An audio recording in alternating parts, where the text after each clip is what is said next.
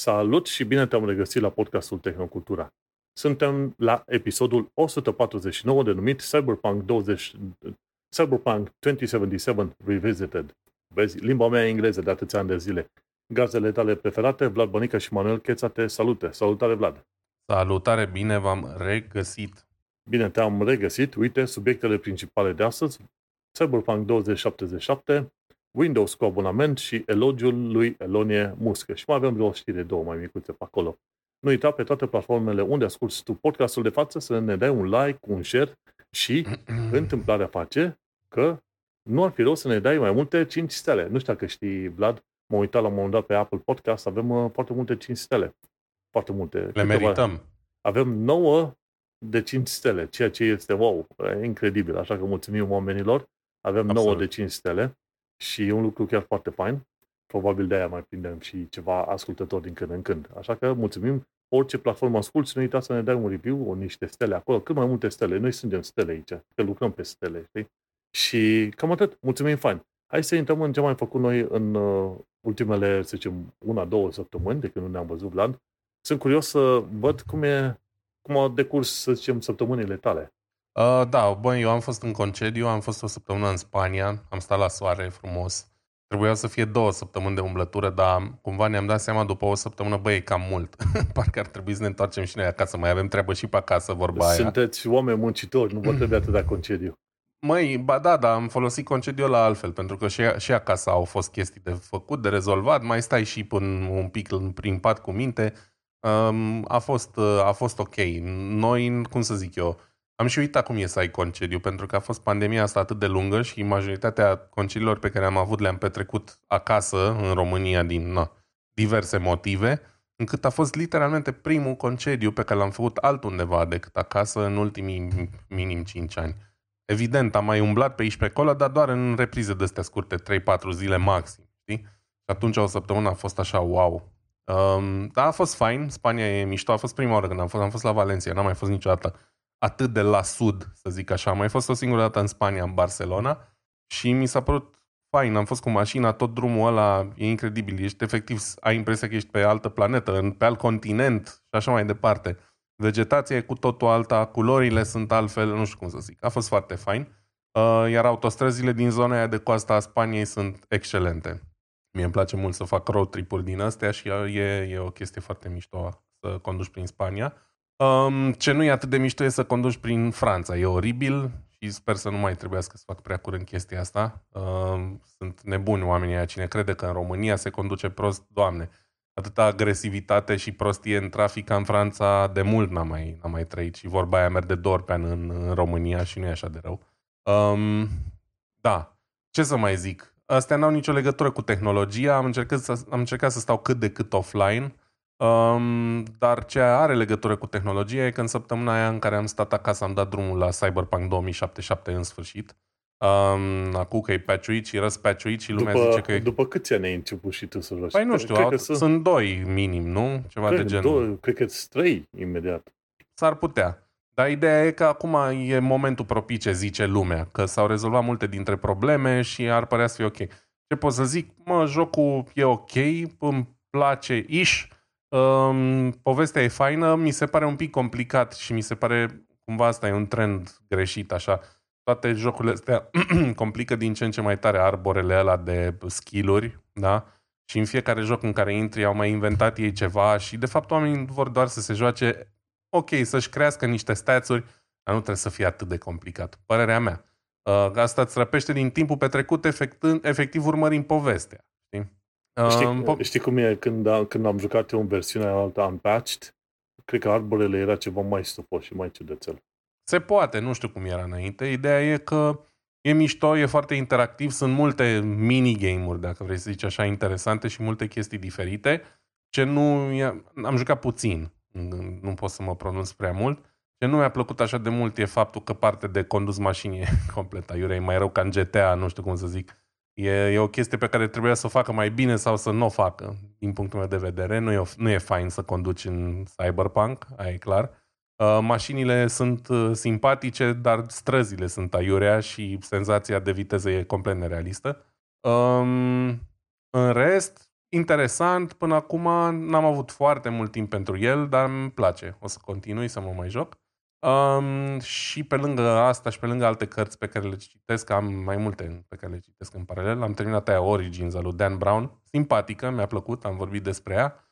Um, am început... A, încă o carte pe care o citesc este cea lui Adrian Newey. Adrian Newey este inginerul de uh, design de mașini al celor de la Red Bull Racing, care sunt, tocmai au devenit recent campion la Formula 1 pentru al treilea an consecutiv.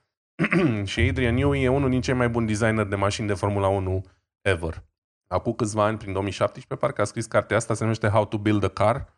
N-a fost tradusă în limba română, din câte știu eu. Um, dar e interesantă. Vine și cu niște chestii tehnice din domeniul Formula 1 care uneori pot fi mai greoaie. Dar per total e o poveste a carierei lui și cum a ajuns acolo. El n-a desenat doar pentru Red Bull, ci pentru multe alte um, echipe din Formula 1 și pur și simplu e un tip super interesant și super priceput la treaba lui și am vrut să citesc cartea asta ca fan Formula 1. Auzi și... că, că zici de Formula 1, am fost la un eveniment de muncă de curând. E, nu știu, probabil ai auzit de Racing Track Silverstone din UK. Bineînțeles, și, e și chiar acolo, eu nici nu știam că există aia. Deci vezi cât de afont sunt în tot ce înseamnă astea. Și acolo au închiriat ăștia de la muncă vreo câteva hale la, de la muncă de la noi și e, făceau concursuri care reușește să ia mai repede roțile de la mașină sau să le pună jos. De fapt, erau o singură roată. Făceau teste da, cu da, da. pompe din astea, cu aer, cu aer comprimat și a fost interesant să văd de aproape cum arată cel puțin. Era o machetă, de fapt, de Formula 1, dar foarte fain. Și testau pe acolo, erau Porsche, din astea mașini de sport, ceva foarte interesante. Și le auzeai, jum, jum, jum. A, a, fost o, a fost o chestie, o experiență chiar foarte interesantă pe acolo. Era, bine, meetingul ăsta era de filme, de un an de zile de când am făcut nu mai știu ce prostii. Dar uh, cred că odată, odată ce am fost acolo, cred că odată în viață vreau să merg și eu la un uh, Formula 1 Racing. Absolut, e de văzut și pentru oricine. Nu trebuie să fii neapărat fan, pentru că e o experiență unică. Uh, e singura șansă să înțelegi ce înseamnă condusul uh, cu viteză mare din perspectiva unui spectator, pentru că ce se întâmplă acolo e depășește orice poți vedea la televizor. Senzația de viteză live e complet diferită. La Formula 1 încă n-am fost, dar am fost la multe curse de motociclism, de MotoGP și deși e mai fain să vezi cursa la televizor pentru că vezi mai mult, senzația pe care o ai pe circuit nu, nu poate înlocui nimic. E incredibil. Și Silverstone, evident, e un circuit legendar, mi-ar plăcea și mie să ajung o dată acolo. Um, da, și cea mai recentă carte pe care am început-o este biografia asta nouă a lui Elon Musk, despre care am și vorbit noi, cred că aici. Și la cât de des îl menționăm pe Elon Musk, cred că îi datorez măcar atâta să-i, uh, să-i citești și o biografie, să vedem um, ce crede omul ăsta care a scris-o despre el. E un pic controversată și biografia în sine, ce se scrie acolo. Uh, Elon în sine e cumva de acord și nu prea cu ce e scris acolo, e așa Deși și-a dat acordul, adică omul ăsta a scris-o cu acordul lui, bineînțeles, și l-a intervievat pe el, pe frasul, pe maică sa, pe toată familia. Uh, am început-o de abia ieri, deci nu pot să-mi dau cu părerea, dar na, cel mai important om din tech, deci trebuie să menționez la Tehnocultura că îi uh, citesc bibli- uh, biografia. Cam atât. Știi cum e? Am, uh, am citit eu o biografie a lui, aia scrisă de Ashley Vance, care a încercat să fie cât de cât, să zicem, neutru spre pozitiv chiar foarte neutru n-a reușit să fie, dar neutru spre pozitiv, ca să zicem așa. E cam greu să nu fie oamenii pozitivi când ajung în preajma lui, când orbitează în jurul lui pe acolo, știi? Și o să fiu curios să văd ce, ce vezi tu din biografia lui Elon, noua carte, să vezi cam ce reiese. Au, au reieșit niște chestii, niște scandaluri de curând, de care am vorbit noi mai de mult, dar ar fi curios să uh-huh. văd să, tot contextul, știi? Toată, toată cartea respectivă, pentru că, na, până la urmă, în principiu, ce își pune în cap Elon, cam face tot felul de chestii. Chiar citeam uh, de curând despre Tesla. Tesla a ajuns să fie implicat în tot felul de proiecte, gen inclusiv uh, robotul ăsta Optimus. Au un robot humanoid la care de, efectiv încearcă să-i creeze mâini cu mici actuatoare, motorașe din alea foarte precise, ca să imite degetele și modul de prindere a, mâ- a mâinilor. Uh-huh. Și asta e o chestie foarte tare. Și discutau la un moment dat și despre Dojo, care este să zicem, supercalculatorul lor de AI, se gândeau și la FSD, la uh, full self-driving și ce au ei nevoie pe acolo. Au zis, băi, Nvidia nu este în stare să ne dea plăcile video, uh, plăcile AI de care avem noi nevoie și tot felul de chestii asta. Deci e, e interesant de văzut. Omul ăsta e de urmărit, cel puțin e de urmărit. Hai să, Categoric. hai să intru să discut și eu două, trei chestii de ale mele pe aici. Uite, Amazon Prime Day. De mult nu mai sunt interesat, așa când văd Amazon Prime Day încerc să evit. Dar m-am chinuit, efectiv m-am străduit astăzi. Zic, în numele tehnocultura mă duc și intru pe Amazon să văd Prime Day, da? Și m-am dus la Books. De obicei acolo mă duc prima oară. Nimicuri. Efectiv nimicuri neinteresante pe acolo. În uh, tot ce înseamnă Books. După aia m-am dus la diverse accesorii și de calculatoare. Nu a dezamăgit, efectiv. Deci Amazon Prime Day nu dezamăgește în sensul că nu are ceva de oferit cu adevărat interesant, substanțial, sau cum se zice, să zic, băi, o reducere suficient de bună încât să vreau să-mi iau ceva. Și poate pentru că gândesc în stilul ăsta, măi, dacă iau ceva, altceva, ce l-am deja, trebuie să-l înlocuiesc în telefonul. Ori eu telefonul ăsta pe care l-am, nu o să-l schimb decât atunci când începe să moară, nu? Când i s-au dus nu știu câți ani de generație. Ar trebui să fie pe Amazon o generație mai nouă la un preț suficient de ieftin, dar suficient de ieftin, poate sub 50% reducere și așa ceva nu găsești la Amazon Prime Day. Și așa că m-am uitat în toate sursele de la Feedly, unde am, cred că vreo 200 și ceva de surse, și mulți lăudau Prime Day sus, Prime Day jos. Ok, când ai primit banul, normal că laud și vorbești, dar uh, pentru omul obișnuit, ne. Deci așa am rămas cu impresia. Amazon Prime Day e mea pentru mine. E dar, mea și pentru mine și e mai de când am Amazon, adică de când sunt în Germania cel puțin.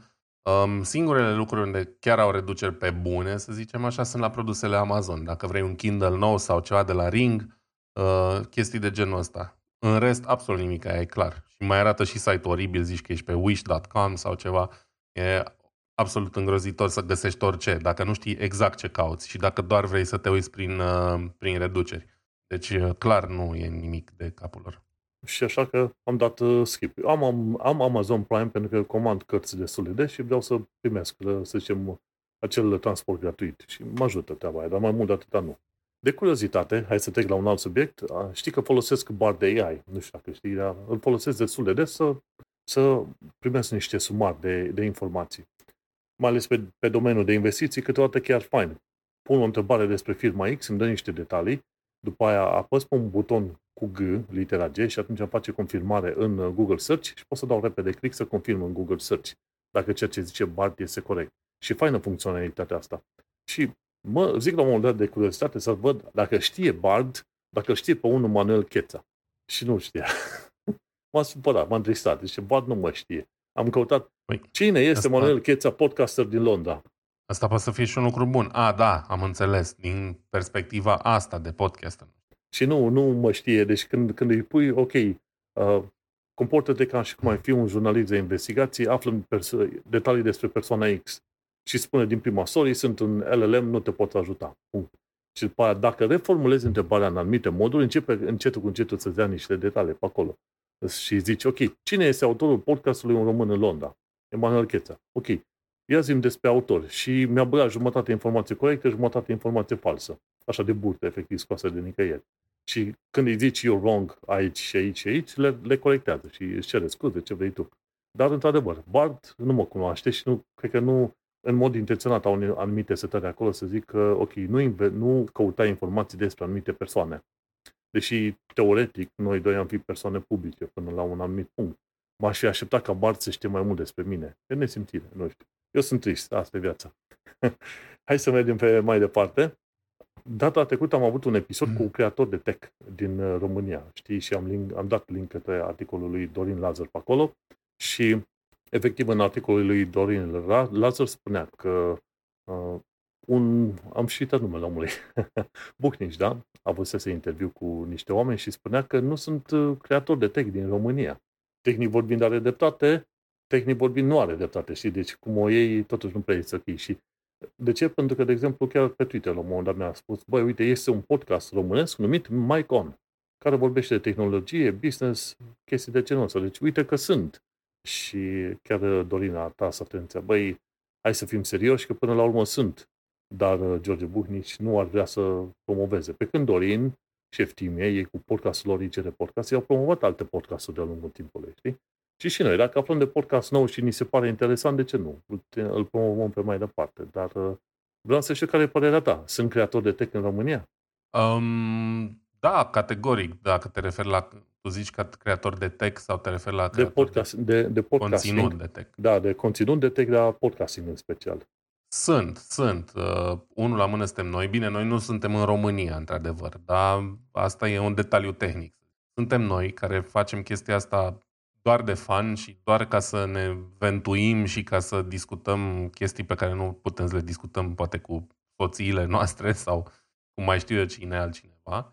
Um, și o facem literalmente de fan, adică pot să spun orice despre Apple, pot să spun orice despre Twitter, că nu îmi vin bani de la nimeni, nici de la uh, Samsung sau mai știu eu cine altcineva și pot să-i bălăcăresc cum vreau eu. Asta e, asta e mica mea libertate, pot să fac chestia asta, n-am nicio problemă. Um, probabil că există prea puțini creatori, poate că unii nu sunt așa de implicați. Uite, eu de MyCon nu au zis până acum.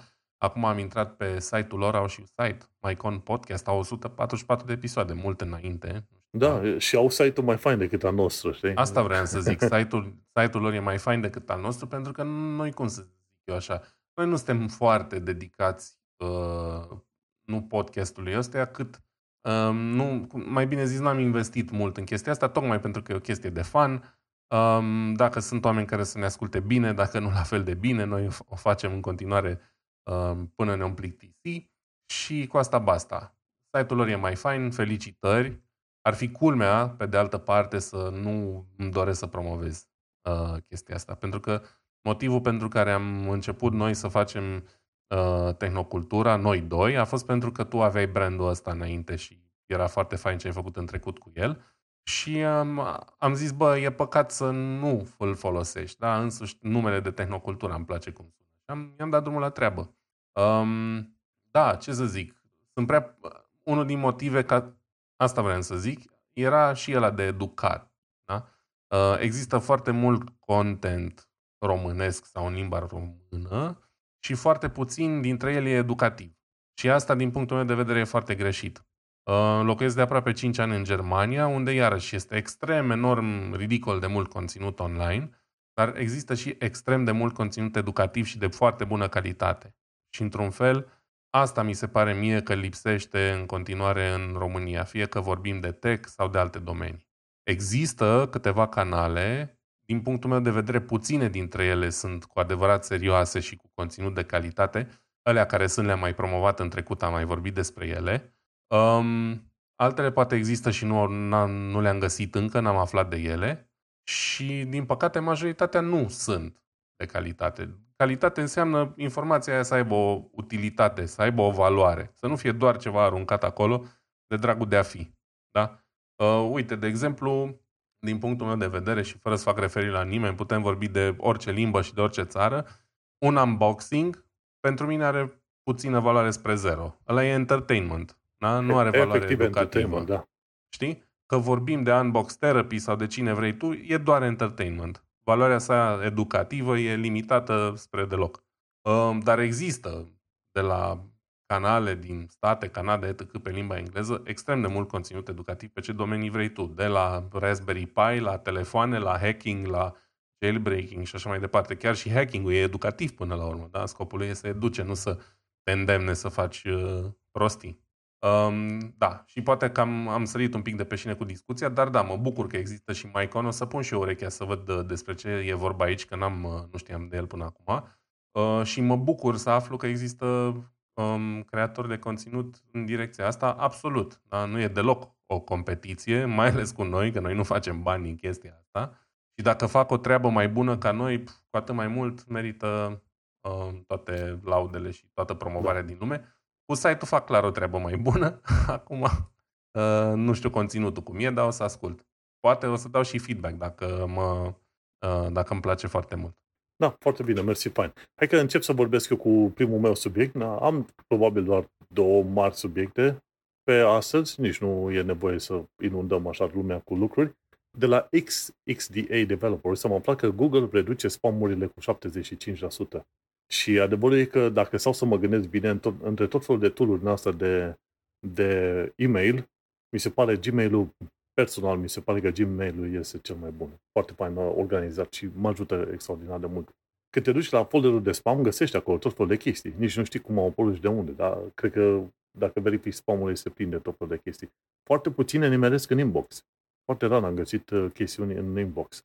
Și cei de la XDA Developers chiar vorbesc, anunță că sunt ceva feature-uri noi în uh, Gmail și Google vrea să implementeze niște uh, schimbări în Gmail, inclusiv vrea să ceară de la toate firmele astea mari de email marketing să se autentifice cu e mail lor. Interesantă chestie, nu știu cam uh, ce înseamnă chestia asta, dar uh, teoretic, odată ce mari uh, uh, email marketers, ce vrei tu, se autentifică, și că Google va fi în stare să taie vreo 75% din uh, spamuri. Și este foarte interesantă faza asta. Eu chiar mă bucur că până la urmă se fac tot felul de măsuri în genul ăsta. Pentru că Gmail-ul este locul în care există o zilnic. Nu știu dacă știi de eu, sunt inbox zero. La mine nu există să ajung la, la final de zi să am e mail Nu există.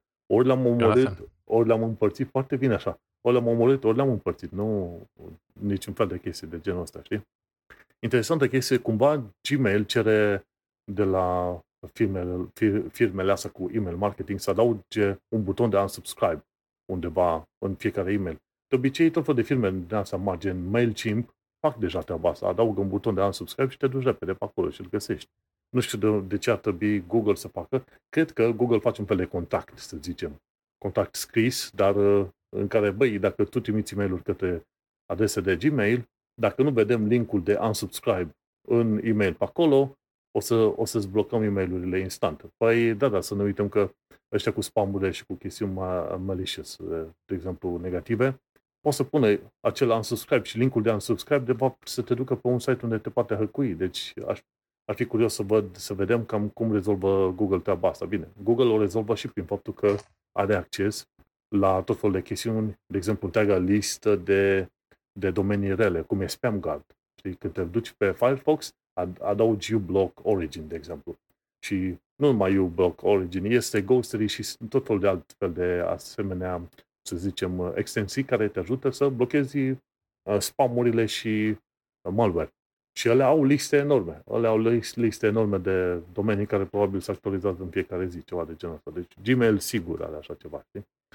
Dar uh, important este că, uite-te că până la urmă, o chestie interesantă, ci că Kaspersky au, au aflat că 48,63% din toate e mail trimise în 2022 erau spam. E drept că în cazul meu nu am întâlnit atât de e mail de spam. Dacă stau să calculez numărul de spamuri primite pe zi, hai să mă uit să văd dacă am ceva. În principiu este 1, 2, 3 pe zi la 50 de e mail pe care le primesc de peste tot unde sunt înscris. Deci e destul de puțin gândindu-te la, la alte chestii din asta. Dar mă, multe, multe spamuri și e bine că Gmail face treaba asta. Nu știu acum cum e experiența ta cu Gmail, dar eu chiar sunt fan Gmail nu, și n-aș vrea să mă mm. duc pe, un, pe, un, pe nicio altă platformă. Uh, eu am trei conturi de mail pe Gmail. Sunt foarte mulțumit. Uh, de partea cu managementul spamului. De cum arată inbox-ul, nu mai sunt așa de mulțumit. Mi se pare că nu e destul de vizibil sau destul de ușor lizibil uh, inbox-ul de Gmail. Nu prea au făcut nici ei progrese în direcția asta de multă vreme, dar în fine, asta e doar așa o chichiță. Uh, managementul spamului sunt mulțumit, adică nu prea mi intră spam în inbox, se duce totul acolo. Am avut surpriza să am și chestii în spam pe care nu vrem neapărat să le am în spam, dar asta cred că se întâmplă peste tot și poate e mai bine așa. Um, treaba cu unsubscribe, da, ce să zic, într-adevăr există multe, majoritatea newsletterilor ăstora pe care nu le prea vrei, uh, au buton de, de unsubscribe, adică nu prea am avut situații în care să nu fie. Iar în privința malware, acolo nici nu are rost să discut. Eu personal mă descurc încât să nu pic în plasa lor. Știi? Deci n-am avut uh, incidente de genul ăsta. Per total, Gmail e ok. Ce să zic, n-am cu ce să-l compar, că în afară de Outlook n-am mail-uri la altcineva. Da, foarte bun așa. Apropo că ai Outlook, la noi la muncă avem o platformă de e-mail, nu contează ce. Și m-am păcălit la un moment dat, am dat click pe ceva care credeam că e venită de la colegi, că nu. Am și acolo o tonă de notificări. Și m-au anunțat ea de la CyberSec, de la muncă, he, he, vezi că te-am prins, ai grijă de data viitoare pe ce dai link, click. Și a fost phishing, dar un fel de testare internă. Deci atunci mă uit mult mai atent, zic, dacă vreau să dau click, mă uit de două ori să văd ce fac și nu vreau să mă fac de râs aici. Mai ales că una e să te faci de râs, dar alta e să fii virusat, știi, pe calculatorul de muncă, știi, e chiar, e chiar dublu rău. Dar uh, lăsăm povestea mai departe, știi? Fiecare om dă clica iurea din când în când. Mă uit aici, o altă știre legată de Google, ci că, și nu știam treaba asta, Google plătește vreo 18 până la 20 de miliarde de dolari anual către uh, Apple pentru search default pe iPhone. Și îți dai seama, e tirania defaultului, da? valorilor deja predefinite. Dar nu știam că pentru Google e o afacere atât de bună să fie pe Apple ca default engine, search engine, încât să plătească 18-20 de miliarde de dolari. Tu e seama șocant. ce, Exact. Tu îți dai seama ce, ce industrie enormă poate să fie industria asta de reclame pe acolo și unde Google este, de fapt, șef deocamdată pe tot ce înseamnă reclame din asta online, da? pe Google Search sau pe alte website-uri, cum e prin AdSense, ori YouTube, la fel, Google, Google este șef. Și să dai unui competitor, într-un fel, pentru că Apple este competitor pe mai multe direcții, nu? Este pe, pe o sistem de operare mobil, da? iOS versus Android, pe telefoane e iOS versus Pixel și pe alte chestii în astea. Și uite că până la urmă, totuși, și, să zicem, competitorii pot să fie prieteni când suma este corectă. Dar 18-20 de miliarde e enorm. Da, sună ridicol. Stai și te gândești ce înseamnă asta per utilizator. Probabil că sunt câteva milioane, zeci, sute de milioane de utilizatori Apple. Înseamnă că o bună parte doar din da, ce văd ei pe pagină se duce către Apple. Adică, nu știu, da, e foarte mult, foarte, foarte mulți bani. E clar, când am devenit, în momentul în care am devenit noi produsul, să zicem așa, uh, că se dau mulți bani, dar 20 de miliarde sună așa, cumva, complet ireal. Păi, uite-te la, la Google, știi? Uh, Google Market Share. Cât ar fi pe piața de capitale? Deci Google ar trebui să fie, ce, nu știu, uh, Google, nu e market share. Da, uite, market cap, pardon. Deci, efectiv, nu știu. Google, efectiv, dacă se să te uiți, Google are 1,7 mii de miliarde capitalizare pe piața de bursă. Știi? Deci, oamenii au investit 1,7 mii de miliarde.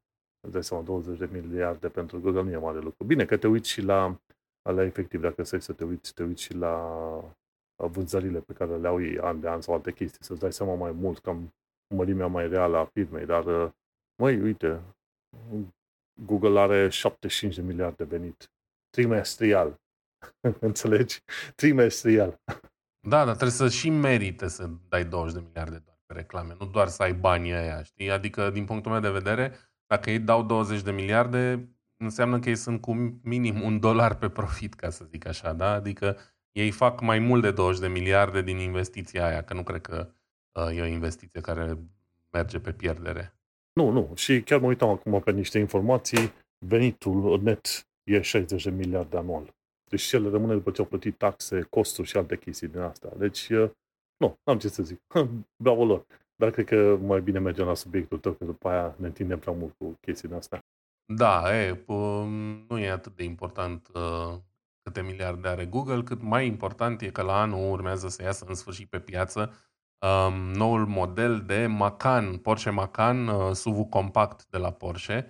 Um, nu e o știre foarte interesantă sau foarte importantă, probabil pentru majoritatea ascultătorilor, dar e mașina la care am, pentru care am lucrat și eu aproape 3 ani de zile și de-aia am considerat demn de uh, podcast subiectul ăsta. Um, am testat diagnoză pe el, cum ziceam, aproape 3 ani și în sfârșit văd și eu bine. Eu am mai văzut mașinile, să spunem, dar nu le-am văzut decât uh, mascate.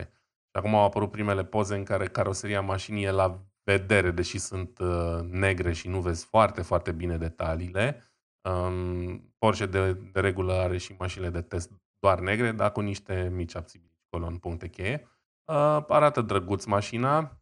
Uh, interiorul, evident, îl știam deja, dar îl știam doar sub formă de piese, da? ca și cum uh, te uiți la o mașină Lego înainte să o construiești. Așa, așa aveam eu interiorul acolo la mine. Um, există încă butoane fizice, ceea ce e un lucru foarte bun și pe volan și pe consola centrală pentru funcțiile de bază. Și ce pot să spun despre Porsche-le ăsta e că e prima, primul Porsche uh, SUV sau în același timp, evident, primul Macan uh, gândit ca o platformă uh, în primul rând electrică. Da? Macanul ăsta e un vehicul 100% electric și va merge în paralel cu Macanul tradițional o perioadă. Uh, Porsche vrea să-și electrifice, bineînțeles, uh, majoritatea, spre deosebire de restul producătorilor sau de mulți producători care zic că vor să-și electrifice toată flota. Porsche zice că vrea să-și electrifice majoritatea până în 2023, da, 80%. Deci ei nu vor să renunțe încă la uh, motoarele cu combustie internă și cumva e și normal până la urmă 80% din farmecul unui Porsche e motorul ăla cu 6 cilindri Boxer sau V8 sau ce au mai avut de-a lungul timpului. Um, dar, da, Macan NF uh, iese la anul cu niște întârziere. Ar fi trebuit să fie gata, cred că la începutul acestui an. A fost pandemie, știu și eu, am trecut prin multe uh, probleme în uh, perioada aia la muncă, nu veneau piesele la test, mari întârzieri și așa mai departe, deci nu e de mirare. Evident, motoare de peste 600 de cai deja e standard, nici nu mai prea avem ce să vorbim în ziua de azi. Uh, va fi oferit și cu tracțiune integrală, accelerație de la 0 în 3 secunde și ceva, toate chestiile standard. De fapt, asta e cea mai nasoală uh, parte din, din tot ce înseamnă um, noua gamă de vehicule electrice la nivel mondial. Cifrele astea au devenit atât de nesemnificative și sunt atât de la fel, știi? Până acum, mașinile erau diferențiate în primul și în primul rând, nu doar prin design, dar prin motor, prin ce oferea motorul, prin ce caracteristici avea, um, putere, accelerație, cum se simțea, da? Că și asta e important. Poate să fie un motor puternic care nu se simte bine sau, pe de altă parte, motor mai puțin puternic, dar care se turează fain și îți face plăcere dacă ești un împătimit. Motoarele electrice n-au chestia asta. Toate sunt puternice, toate fac spre zero zgomot, toate accelerează foarte tare și atunci e foarte greu să le diferențiezi. Știi? Deci uh, nu-mi face nicio plăcere să, să citesc uh, cifrele astea pentru că știu că personalitatea nu mai e acolo în ceea ce privește motorul. Știi cum e ca la telefoanele mobile, nu? Da, într-un fel e ca la telefoanele mobile, toate sunt la fel, anunță niște cifre seci care nu mai contează pentru că oricum performanțele sunt suficient de bune încât să nu te mai impresioneze. Nu mai e ca cu 10 ani când abia așteptai următorul smartphone să mai aibă 3 mega de RAM sau 10 uh, MHz la procesor că ți-a cada WhatsApp-ul. Acum pur și simplu nu mai contează. Uite că tu, tu ziceai că ai făcut teste pe acolo și în principiu câți ani de zile sau cât de multe teste Atât că poți să ne zici cât de multe teste trebuie să intre într-o mașină din asta. Și am înțeles că testele din asta digitale, nu de conectivitate, de programe, de ce vrei tu. Da, îți dai seama, eu, fă... eu făceam o foarte mică părticică din tot ce înseamnă testarea pentru o mașină din asta. Mă ocupam doar de diagnoza uh, busurilor, sistemelor de comunicație internă a mașinii. Um, păi, practic, um, ciclurile sunt de, în general, de 2-3 luni în care se livrează softul noi practic în fiecare ciclu din ăsta, teoretic ar fi trebuit să testăm toate uh, computerele flash-uibile de pe mașină, da? adică care pot, fi, uh, care pot primi software update. Și asta însemna, teoretic, iarăși peste 40 componente. În realitate, și pandemia a contribuit foarte mult la chestia asta, nu veneau niciodată atât de multe, pentru că pur și simplu nu se livrau la timp, ori componenta, ori software-ul, etc. A fost pandemie și a fost foarte greu și pentru noi de testat. Um, au fost multe situații în care trebuia să testez ceva, venea componenta, toată lumea zicea asta e bună, spre deosebire de aia de săptămâna trecută. Mă chinuiam ore întregi să stabilesc legătura barem cu piesa aia, da? să mă conectez la ea prin interfața de diagnoză, nu reușeam, ziceam, domnule, eu sunt prost, e ceva neregulă cu mine, nu știu. Dădeam două telefoane și aflam, a, păi nu merge nici asta. Păi stai mă, nene, că dimineața mi-a zis că merge, știi? Și uite așa, deci a fost un proces foarte anevoios. Evident, iarăși, asta e o mică părticică. Uh, pe lângă asta se fac extrem de multe teste în ziua de azi pe partea de securitate cibernetică, pentru că mașinile astea fiind conectate da, la internet, trebuie să fie foarte bine protejate de eventuale hijack-uri, da, la momente nepotrivite, de exemplu când mergi cu 250 de km pe oră pe autostradă în Germania, da? Nu vrei ca cineva să-ți uh, poată prolua controlul asupra direcției în momentul ăla, de exemplu. Um, dar pentru ei e mult mai meschină treaba, să zic așa. Pe ei interesează să nu poți activa funcțiile la care vor ei să ceară abonamente extra, fără voia lor, în principiu. Um, pentru că celelalte sisteme sunt deja foarte bine protejate. Uh, alea. Pe urmă, o grămadă de teste funcționale. Pe urmă, o grămadă de teste efectiv pe mașină, să te asiguri că mașina funcționează în toate condițiile de vreme. Se duc cu ele în deșert, se duc cu ele la după cercul polar, le testează pe frig, pe cald, pe ploaie, pe uscat și așa mai departe. Extrem, enorm de multe teste. Um, dacă stai să te gândești, câteodată pur și simplu nu prea are sens că oamenii ăștia plătesc o armată de oameni pentru testele astea și stai să te gândești, bă, parcă totuși nu e așa mult, 60.000 de euro pe mașină. Dar evident că e mult pentru că profitul lor e foarte mare, știi? Uh, dar da, câteodată pur și simplu te întreb cum reușesc ei să ofere mașina asta la mai puțin de un milion de euro, la câtă lume e implicată în dezvoltarea, în dezvoltarea ei. Știi? Și în general ciclurile astea de dezvoltare sunt minim 3 ani. În ziua de azi, ajutat de, de computer și așa mai departe, s-au mai scurtat. Dar oricum, e, e multă, multă muncă acolo. Păi da, îți dai seama, dacă ar vinde o singură mașină, un singur Porsche, la câți oameni sunt implicați, probabil ar costa cât un Ferrari, nu? Sau de cât 5 Ferrari da. la un loc. Da, e Dar... economy of masses, aia e clar, știi? Dar uneori parcă nici aia nu face sens. După aia stai și calculezi, bă, 60 de mii ori, nu știu, să zicem că vin 10 mii de mașini, sunt o grămadă de bani, îți scoți bani, e ok. da, e, ești în industria greșită, tu nu ar trebui să fii la teste, tu ar trebui să fii la vânzare de mașini. Nu, în niciun caz. Cred că vânzările sunt una din chestiile de care am fugit tot, totdeauna și nici nu mi-aș dori vreodată să fac parte din așa ceva. Îmi place să fiu acolo implicat în partea tehnică cât mai mult. Nu vreau să am, să am de face cu vânzări. No, thank you. Așa și eu. Foarte bine. Bun, hai să trec și eu la al uh, doilea subiect al meu pe astăzi. E de la Game, Game Ranks. Uite că s-a lansat noul Assassin's Creed Mirage. Și știi care este treaba interesantă? Eu ziceam în naivitatea mea, așa, foarte interesantă, la început de an, băi, când o să apară Assassin's Creed Mirage, până atunci, în mod sigur, o să am, o să am uh, Cyberpunk terminat de jucat, știi, cu noul expansion, Liberty, și Starfield terminat. Zic, băi, eram uh, cel mai mare jucător de jocuri posibile uh, la început de an, da? Zic, mai când apare alea o să le joc și pe aia mă trec și, mă trec și pe Assassin's Creed Mirage, pentru că, la fel, sunt, cum se zice în engleză, un sucker pentru jocurile Assassin's Creed. Ei nu trebuie să facă extraordinar de multe chestii, doar să schimbe puțin setting-ul, niște misiuni de alea și gata, m-au prins. Deci o să joc mai devreme sau mai târziu. Dar uite-te că n-am, n-am, ajuns, n-am ajuns nici la Starfield și el îmi place, adică cel puțin ca, ca idee. N-am ajuns nici la Cyberpunk, vreau să-l, să iau expansion pack-ul ăla cu Liberty, uh, Phantom Liberty și o să trebuiască, o să treacă destul de mult timp până trece și asta. Și plus că se bănește că la anul apare GTA 6. Și atunci ce ne facem? Băi, eu, eu cred că va trebui să-mi iau un concediu de vreo două luni, două, trei, patru, cinci luni de zile concediu. Să le pot, uh, să le pot, uh, să zicem, prinde din urmă. Și în fine, ăștia de la Game Ranks au vorbit cât, câte ceva despre noul joc Assassin's Creed Mirage.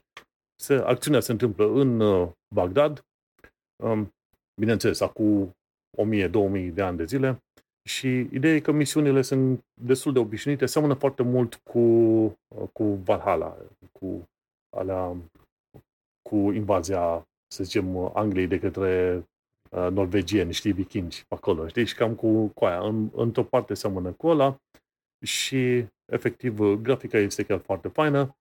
Tot felul de misiuni pe care le ai de făcut pe acolo sunt uh, relativ ușor de făcut. Cel puțin m-am uitat pe acolo, enemy, NPC-urile ăștia, dușmanii, sunt destul de slăbuți, așa, de, dacă ești foarte atent, ei, ei dărâm pe toți pe acolo.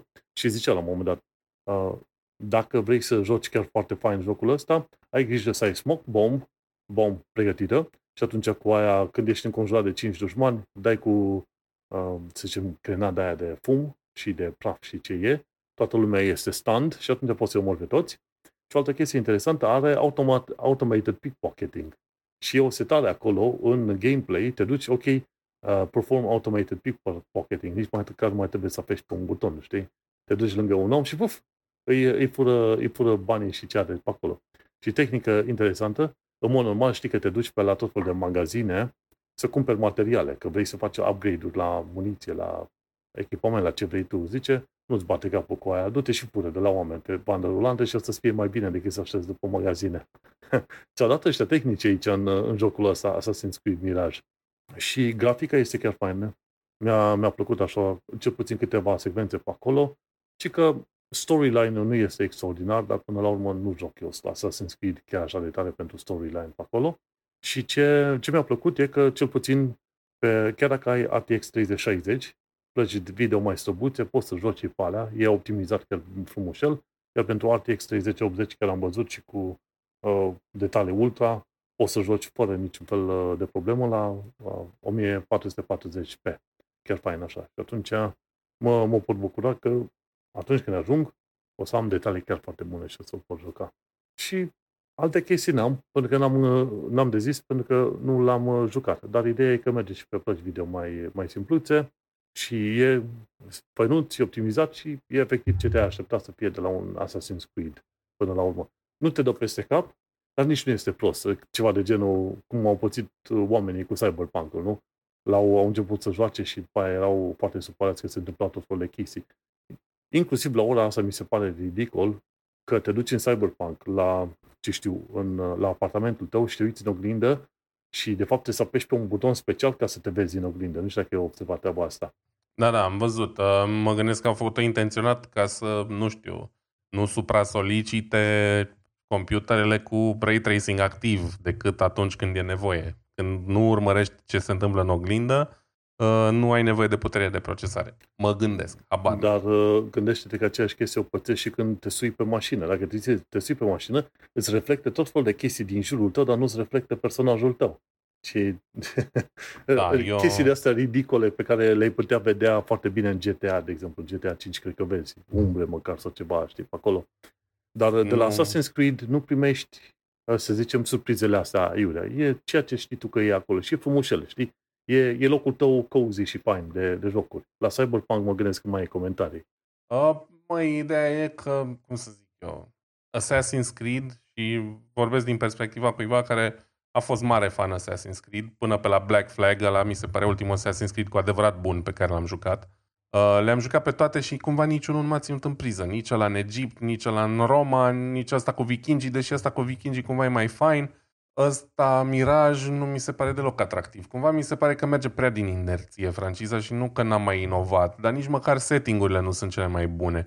Adică Bagdad acum o mie de ani nu știu, nu vreau să jignesc pe nimeni, bineînțeles, dacă e cineva din Bagdad, îmi cer scuze, um, dar nu cred că era așa un oraș impresionant cum, era, cum, cum erau alea din Italia cu o mie de ani, da? din primul Assassin's Creed, de exemplu, sau cum era Londra, sau Paris, sau mai știu eu ce, știi? Um, cumva mi se pare că avându-l pe ăla în Egipt deja, diferența e prea mică, e cum se petrece cumva în aceeași lume, arată foarte similar, Uh, niște zone deșertice cu sate, cu case de lut și așa mai departe. Și poate asta, cel puțin la prima vedere, mi se pare mie așa un pic dezamăgitor. M-aș fi așteptat să-l văd în niște zone mai interesante, în niște zone unde, nu știu, n-au mai fost până acum, poate în America de Sud sau poate în Africa, în Sudul Africii sau whatever. Înțelegi? Ceva mai deosebit. Mi se pare că e un pic lazy Miraj cu, cu setting-ul său iarăși, având în vedere că 80% din asset-urile alea pe care le-au folosit în uh, Odyssey sau care era la din Egipt, probabil le-au folosit aici, da? Sunt aceleași peisaje de cer, deșertice, aceeași floră și așa mai departe. Exact, exact. Um, dar, da, are potențial, probabil că ar putea fi drăguț. E clar un joc pe care n-aș vrea să dau niciodată full price. Și prin comparație, Cyberpunk s-a vrut un tech demo, da? S-a vrut uh, o demonstrație de forță a ce pot ăștia de la CD Projekt Red și au cam dat cu firma în cap, din păcate. Um, a vrut să rupă la capitolul grafică, la, a vrut să fie primul joc cu ray tracing de la bun. Nu prea le-a ieșit ce să-i face, cel puțin nu din prima, acum încet, încet s-au mai dat pe brazdă, să zicem. Adică au muncit măcar să-și spele rușinea. Uh, pe când Assassin's Creed, iarăși, e un joc care se va pierde în multitudinea de jocuri Assassin's Creed neremarcabile. Da. Ei, în cazul meu, eu mă bucur de, de chestiunile astea nițel neremarcabile, pentru că în ultima perioadă am ajuns să joc destul de puțin uh, jocuri astea mai noi și atunci cumva și cum e, mă bucur ce, ce pică, știi, mana ce, din cer, ceva de genul ăsta, știi? E drept că e, e, e, o, e o situație generată de mine, nu? Că prefer să îmi petrec în perioada asta foarte mult timp citind și învățând tot felul de chestii noi. Ce am spus, ce am spus cu ce mă ce mă ocup eu foarte mult în ultima perioadă. Și atunci, probabil când o să am nevoie de o relaxare maximă și mare, atunci o să-mi permit să mai sar la jocuri și atunci nu o să mă, nu o să mă sperie faptul că Assassin's Creed e ca, nu știu, cum, cum e apa călduță, ceva de genul ăsta, știi? Dar hai să mergem pe mai departe la subiectul uh, tău. Sunt foarte curios să văd ce zis despre el. Da, dacă tot vorbeam de gaming, o să vorbesc uh, foarte puțin despre um, cea mai nouă Uh, ediția consolei uh, PlayStation 5. E vorba de modelul slim, între ghilimele, dacă vrei să-i spunem așa. Da? În general, Sony a lansat un model gras, cum mi se zicea pe vremuri, cel puțin în generația PlayStation 3.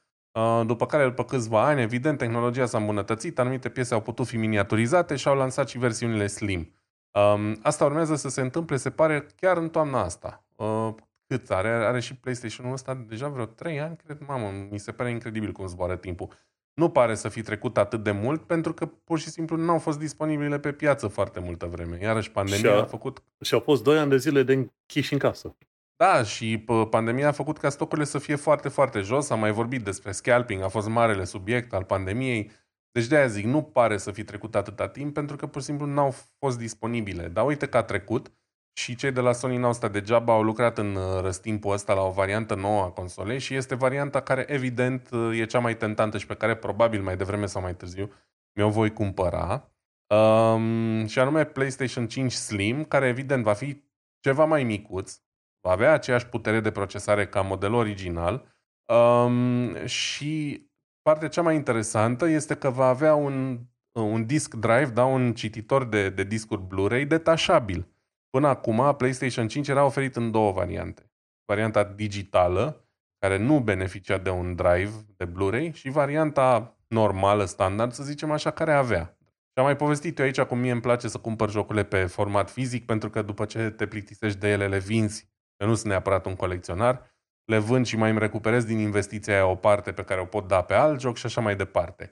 Pe când o colecție digitală, o cumperi, îți rămân în cloud, n-ai ce să mai faci cu ele. Le-ai jucat odată sănătate, că cel mai probabil nu te întorci a doua oară la ele, cel puțin în cazul meu. Um, și la un moment dat, peste 5 ani, Sony poate decide, bă, eu nu mai vreau să suport uh, magazinul ăsta sau cloud-ul ăsta, că e prea costisitor, și îl închide și adio jocuri, tată.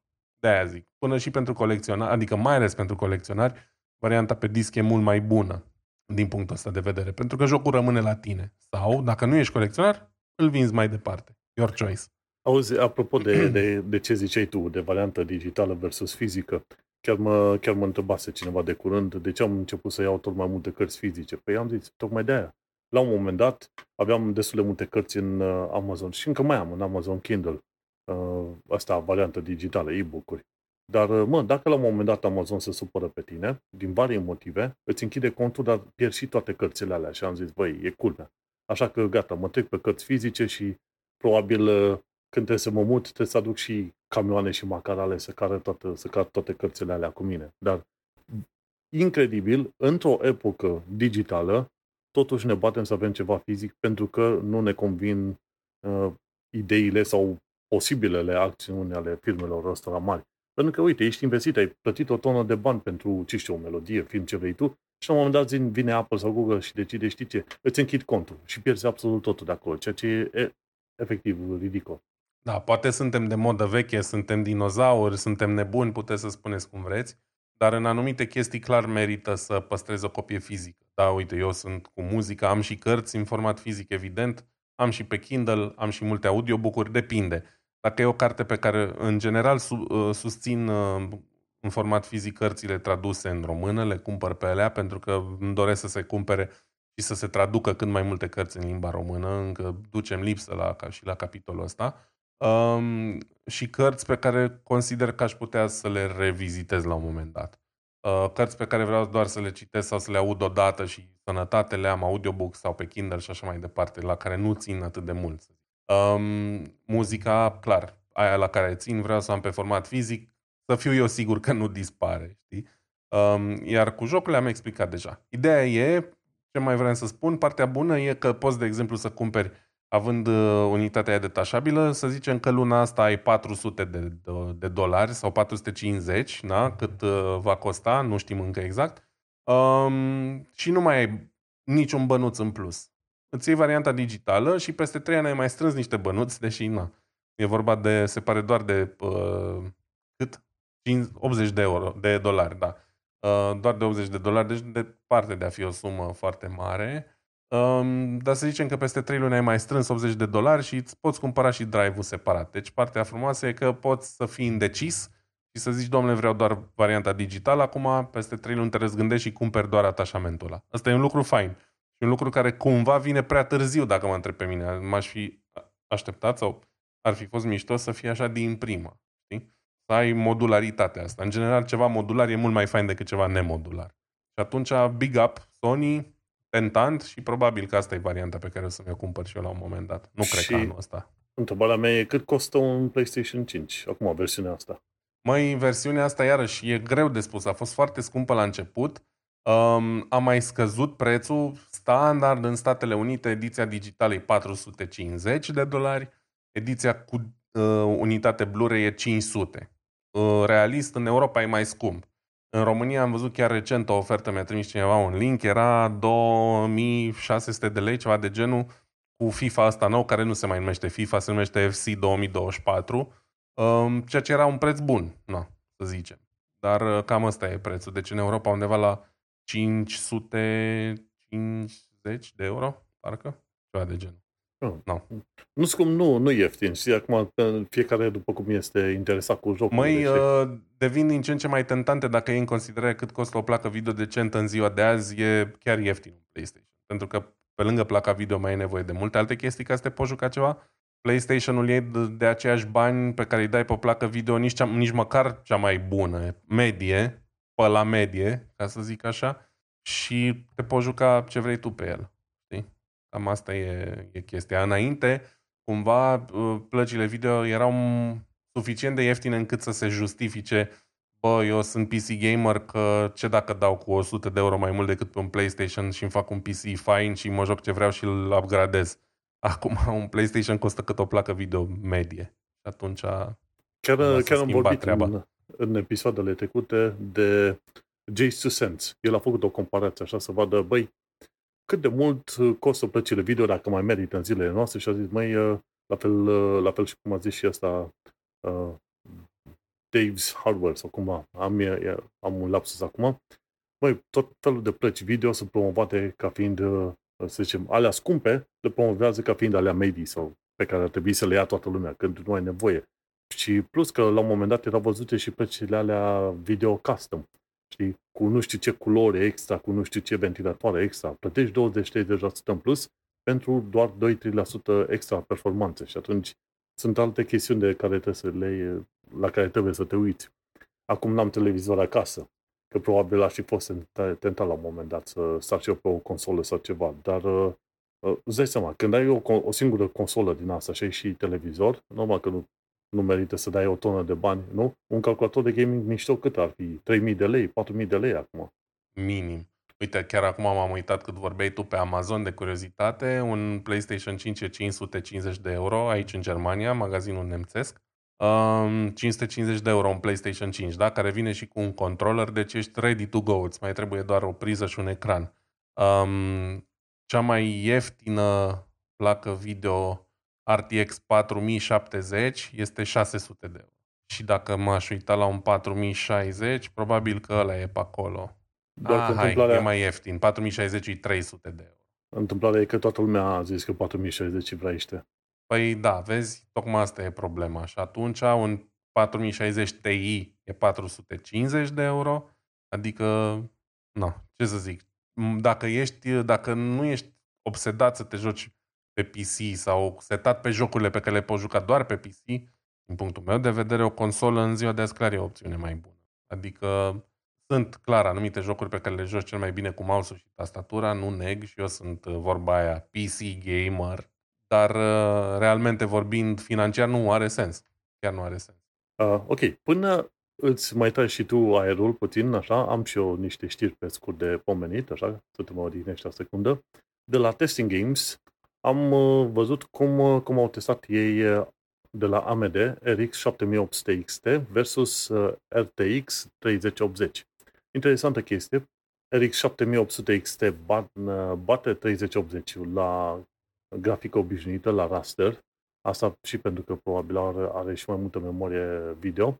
Dar când este vorba de RTX, de Ray Tracing, RTX 3080 bate RX 7800 XT. Oricum, cam știam noi treaba asta în principiu la, la RTX, dar uh, ca să-ți dai seama, până la urmă, AMD este chiar foarte bună ca opțiune la, la tot felul de plăci video, dacă vrei să te uiți și să te joci. Așa că uh, faptul că eu sunt pe RTX și pe Intel a fost mai degrabă o prostie din partea mea, știi? Știi cum e? Fanii aia, fanii blue, Intel și fanii green, uh, Nvidia versus fanii red, cum e AMD. Dar, cum am zis, următorul calculator va fi pe, pe AMD, pentru că, hai, hai să fim serioși. Și pe mai departe, o următoare știre de la, pe scurt, de la Tom's Hardware, am aflat că există o placă PCI Express cu 4 SSD-uri NVMe. Și interesantă chestie că la un moment dat zicea la un moment dat, uh, așa, 512 gigabits pe secundă pe aceste SSD-uri, transfer de date, 512 gigabits pe secundă.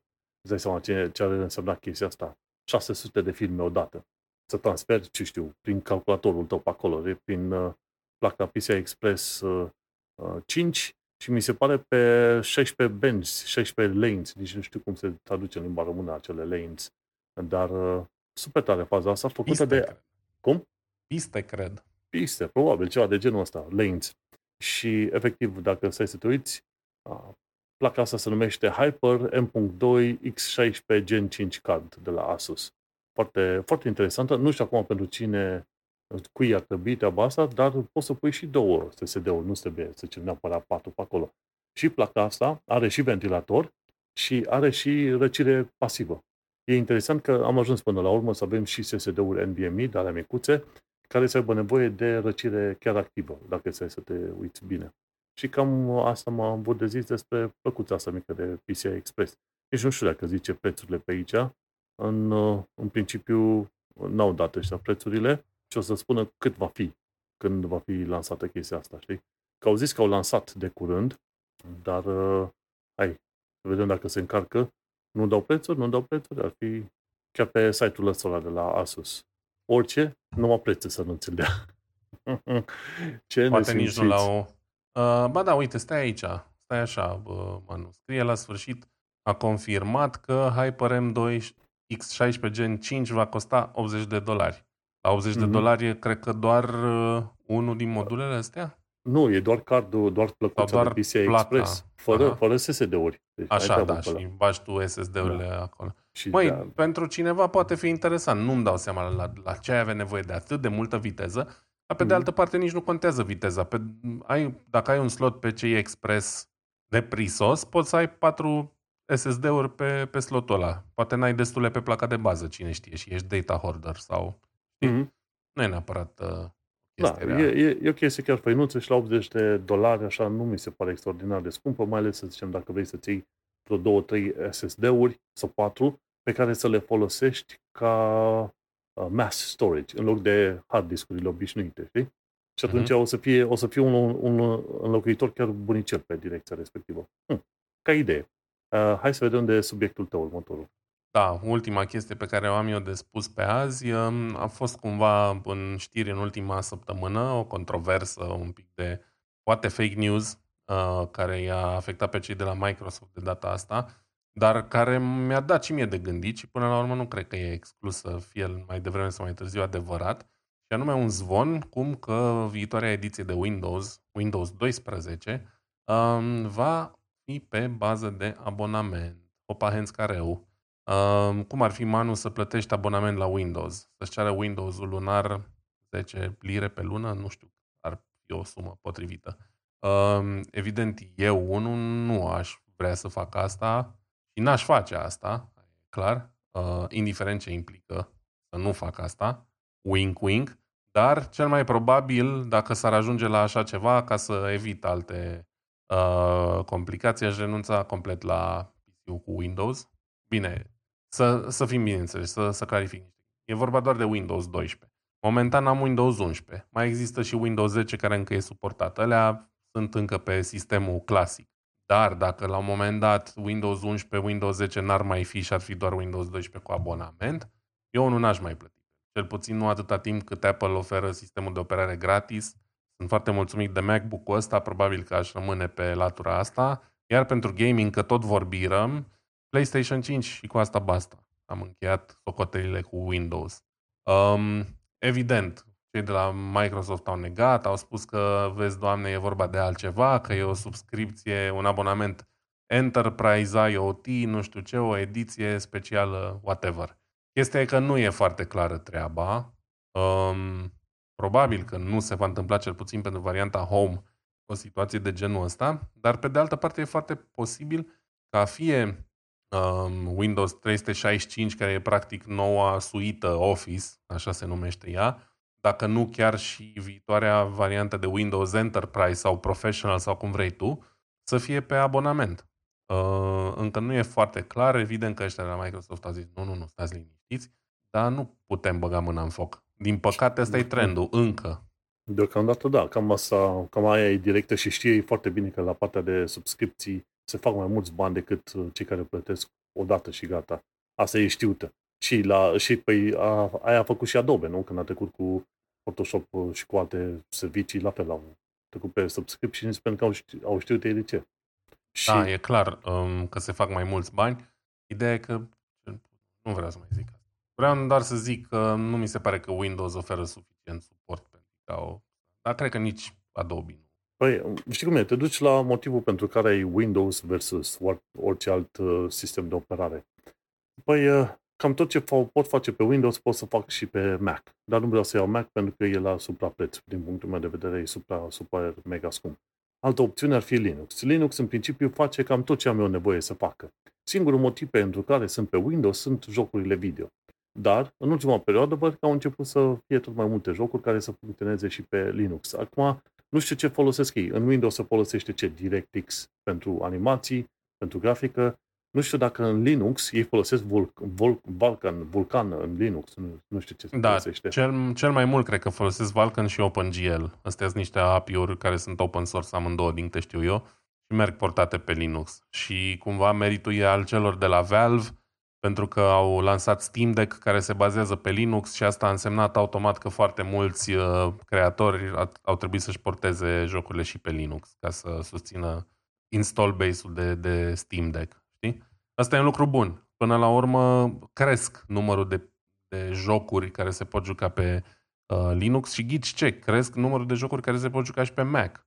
Sunt în continuare mult mai puține prin comparație, dar sunt în creștere. Și în momentul în care uh, Apple o să ofere un computer, fie el laptop sau desktop, uh, să zicem așa, cu o placă video, în, cu înclinație spre gaming, că ei oferă plăci video foarte bune, dar na, le marketează ca plăci pentru editare video. Da?